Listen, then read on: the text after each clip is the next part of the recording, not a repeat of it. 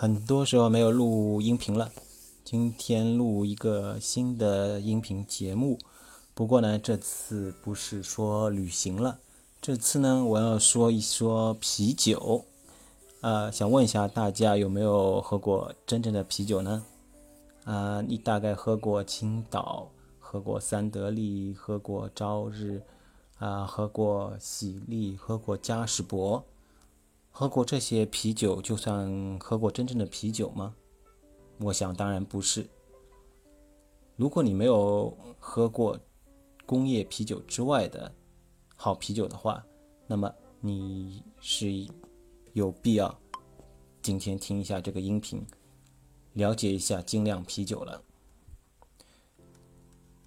我呢是最近开始自己酿起了啤酒。啊，采用的应该就是精酿啤酒的，呃，标准的方法，所以对这一块精酿啤酒特别感兴趣，会在以后的日子跟大家做一下分享，精酿啤酒，包括自己加酿啤酒的一些心得和方法和一些知识啊信息，嗯，就在这个专辑下面。好，那么我们言归正传。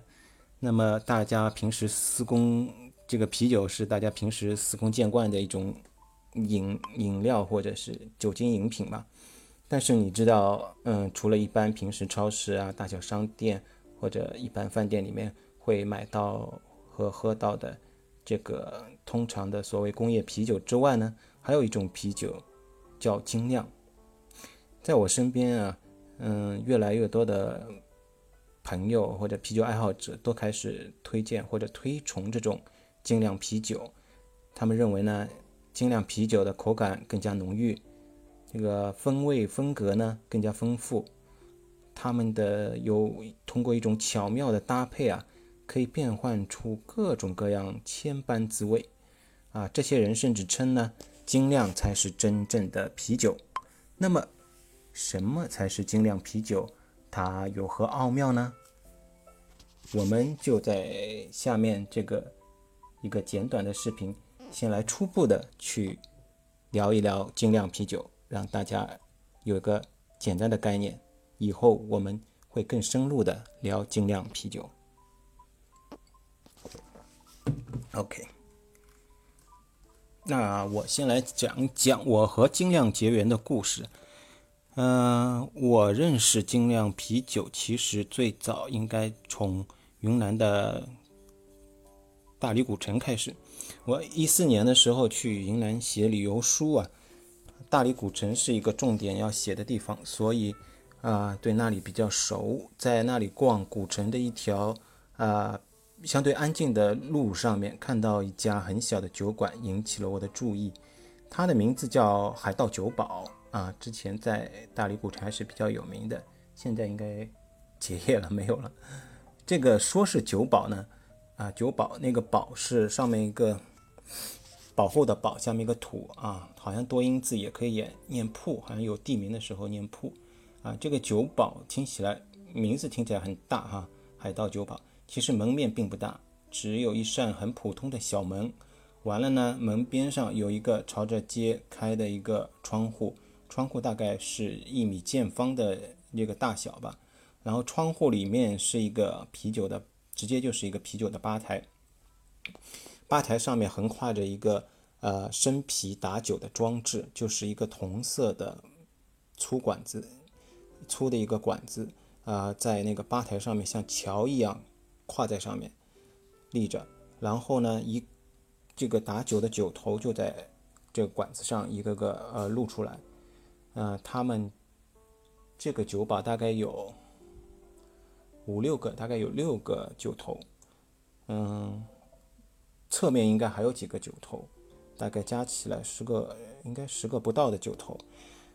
这个吧台的背后的墙上面是一块很大的黑板，黑板上呢密密麻麻的写着十几种酒的名称和这些酒的一些关键信息和价格。一些关键信息有啊酒精度啊，呃颜色，呃苦度这些，还有啊当然还有酒的名字，还有酿酒师，黑板上有十多种酒，但是没有一个是我平常看到的牌子。呃，他们呢都是大理本地酿造的生啤，当然他们共同的一个名字，或者你把它归类的话，他们就叫精酿。老板告诉我呢，有三四个酿酒师是长期在大理生产这种精酿啤酒的，其中有中国人，也有那个老外，然后。他那个酿酒师的名字都会在这个黑板上，每个酒后面写着。呃，有一个美在大理有一个美国的酿酒师，从高中时期就开始酿酒了，呃，有十几、十几二十年的那个酿酒经验了。这是我第一次真正认识到精酿，就有精酿这个概念，然后也是第一次知道啊，啤酒也可以个人去酿造。嗯，从那个时。从那天起啊，我在大理采访的时候，只要呃一有空闲下来，就会去那个酒保喝一杯他们的那个生啤，因为实在太好喝了，而且各种各样每种味道都可以试过来啊。他们有的呢是那种带着很浓郁酒花香气的，嗯，这种酒花香气啊，就好像是嗯把你带进了一个果园，一个花园。气味非常非常香，非常非常重。有的是酒体比较厚重的，呃，能感受到很明显的麦芽的香气和味道的。有的是颜色很深，有的呢颜色却很浅。嗯，总之这十几种精酿啤酒是为我打开了一个啤酒的新世界。啊，这就是我和精酿最初啊相遇的一个故事。那么再说回来。具体来说，什么是精酿呢？嗯，假设如果你是一个啊爱喝啤酒的人，其实就是完全是有必要认识一下精酿啤酒，因为他们才是真正好喝的啤酒。你只要喝过，就不会再去喝工业啤酒了。嗯，那么什么是精酿啤酒呢？嗯，这个概念呢，其实呃并不是一个十分严谨的概念。精酿的概念是可以说是美国人创造的，你也可以简单的认为精酿啤酒就是起源于美国的，大概是在上世纪七八十年代，有大量的美国小酒厂，啊，甚至是个人开始使用革命性的美国啤酒花，在自己的工厂或家中酿造啤酒。这些啤酒与当时世界上流行的所谓大规模生产的工业啤酒的风格啊、口味啊都不一样，而且是酿造方法也不同。嗯，人们就开始称它为精酿。这些美国精酿和大规模生产的工业啤酒，嗯，最主要的区别实际上是在于，呃，精酿啤酒是沿用了最传统的啤酒酿造方法。一般都是全麦的酿造，然后采用上发酵的方法。呃，另外呢，美国本土的啤酒花的加入，呃，创造性的产生了前所未有的啤酒风味，这也一举奠定了美国精酿啤酒的一个比较突出的一个风格基础。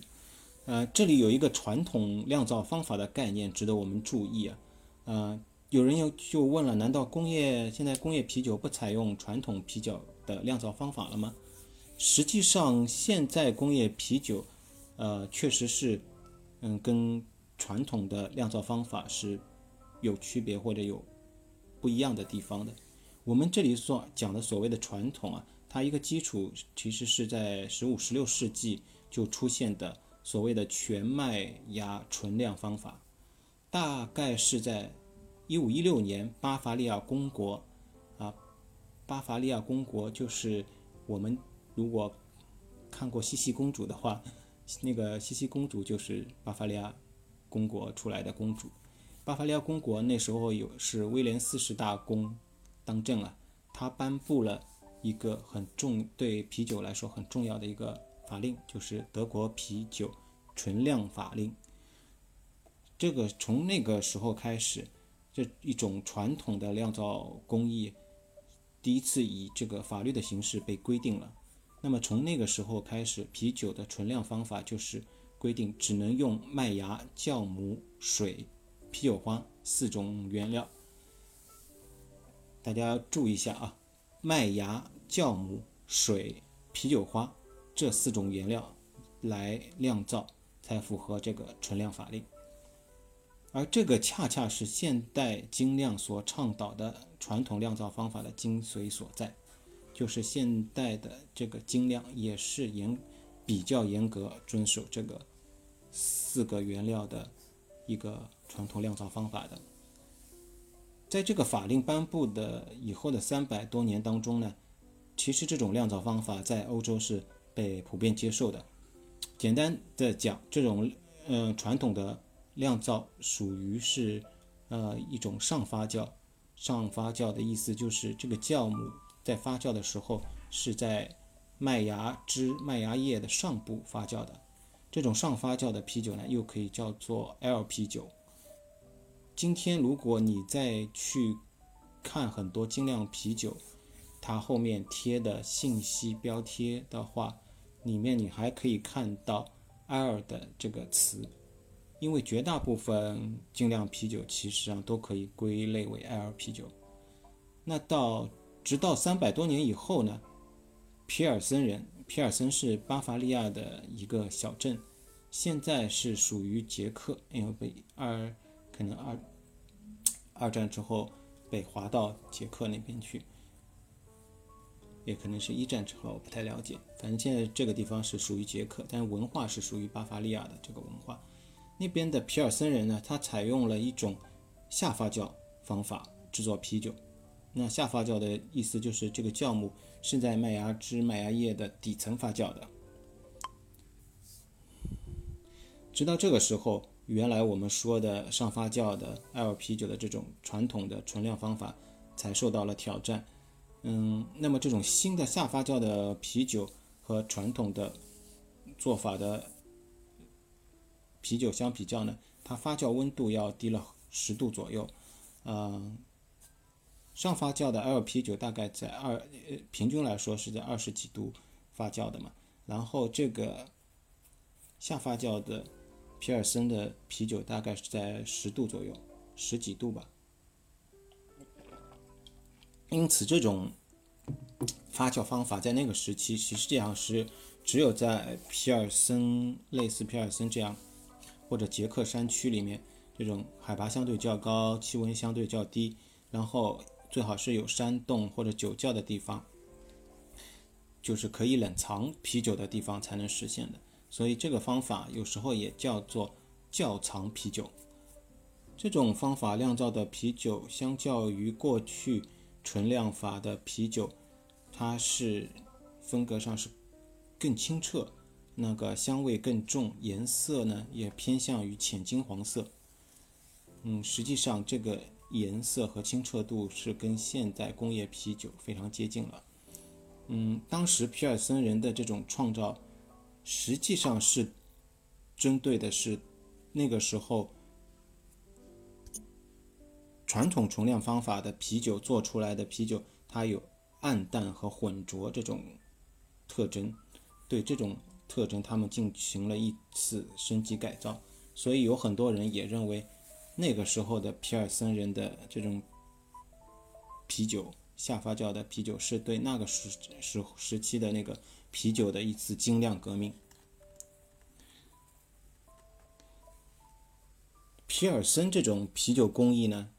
是在十九世纪中叶出中中叶出现的，正好遇见了如火如荼的第二次工业革命。而这一个工艺呢，特别适合工业化，因为通过工业革命呢，冷藏这个这件事情已经是呃比较容易就做到了，所以下发酵这种工艺迅速在工业化的时代成为主流的啤酒工艺。工业化以后的这个啤酒工艺风格通常被叫做拉格。可以说，皮尔森就是这种啤酒，实际上是拉格啤酒的一个鼻祖，或者是开启了拉格啤酒的时代。工业化以后呢，呢拉格啤酒的酿造不再遵循传统的纯酿工艺，它会在四种基本酿造原料之外添加其他谷物，甚至是大量使用食品添加剂。为了追求更大的利润，这个大工业时代中的拉格变得越来越淡，因为相对昂贵的麦芽被其他更加便宜的谷物替代了。然后啤酒中添加的水也越来越多了。那么这个在啊商业化或者大工业化的背景中，追求利益是追求利益最大化是很正常的。就是因为这种拉格越来越寡淡了，人们就又开始想念当初。啊，纯酿法那种啤酒的酒体的醇厚和口味的多样，还有口感的浓郁。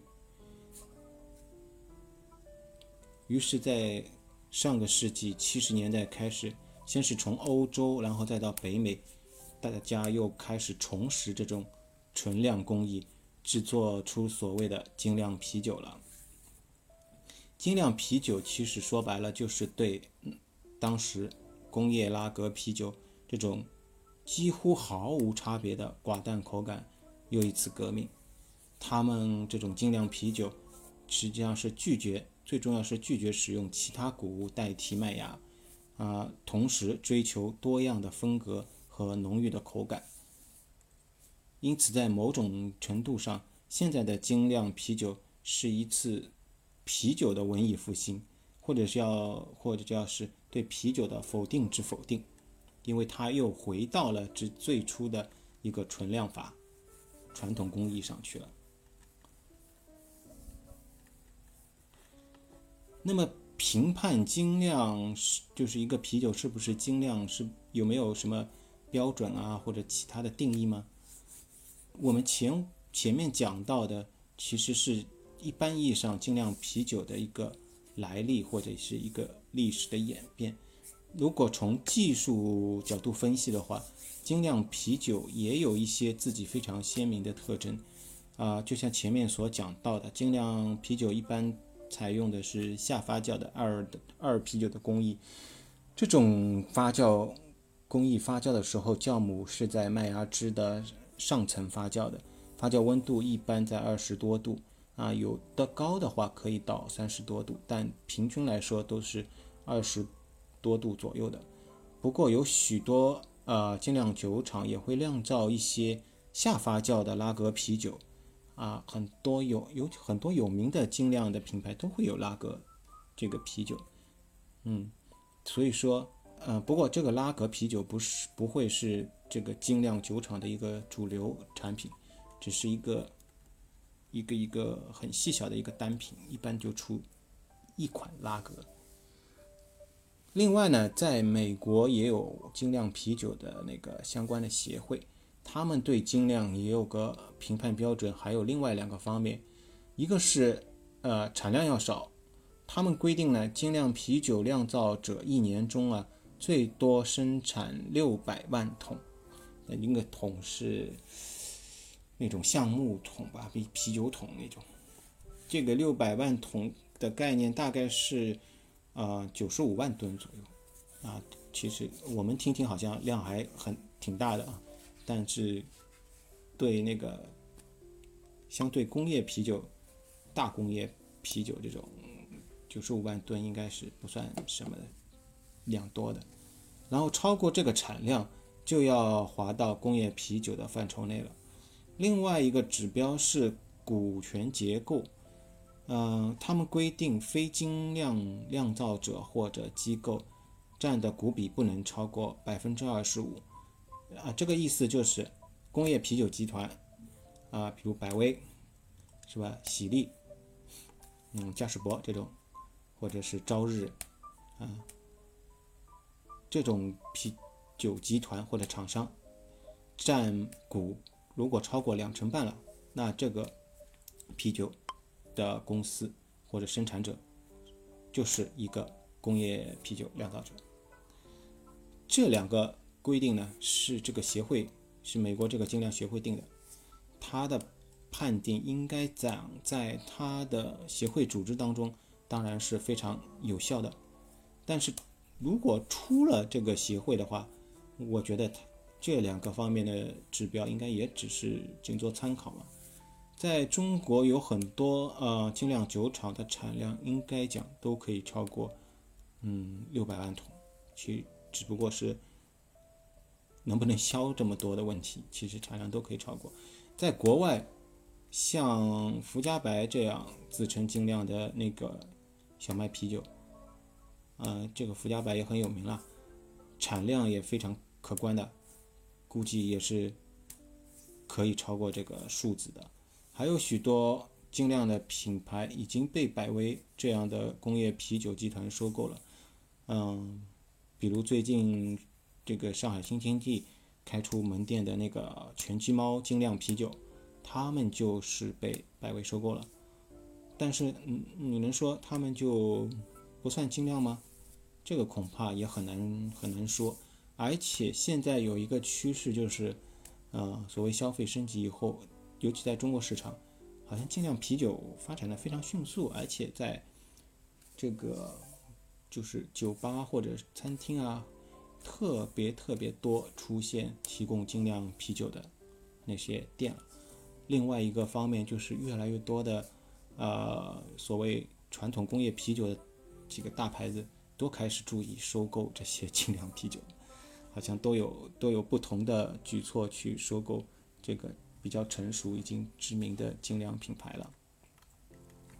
所以这个产量和股份这个东西真的有时候很难说的。那么判断的主要依据，我觉得其实还是它的一个酿造工艺和口感两个角度去考量，嗯，应该是比较主主流的吧。而且像对我们喝酒的消费者来说，其实最重要的还是口感。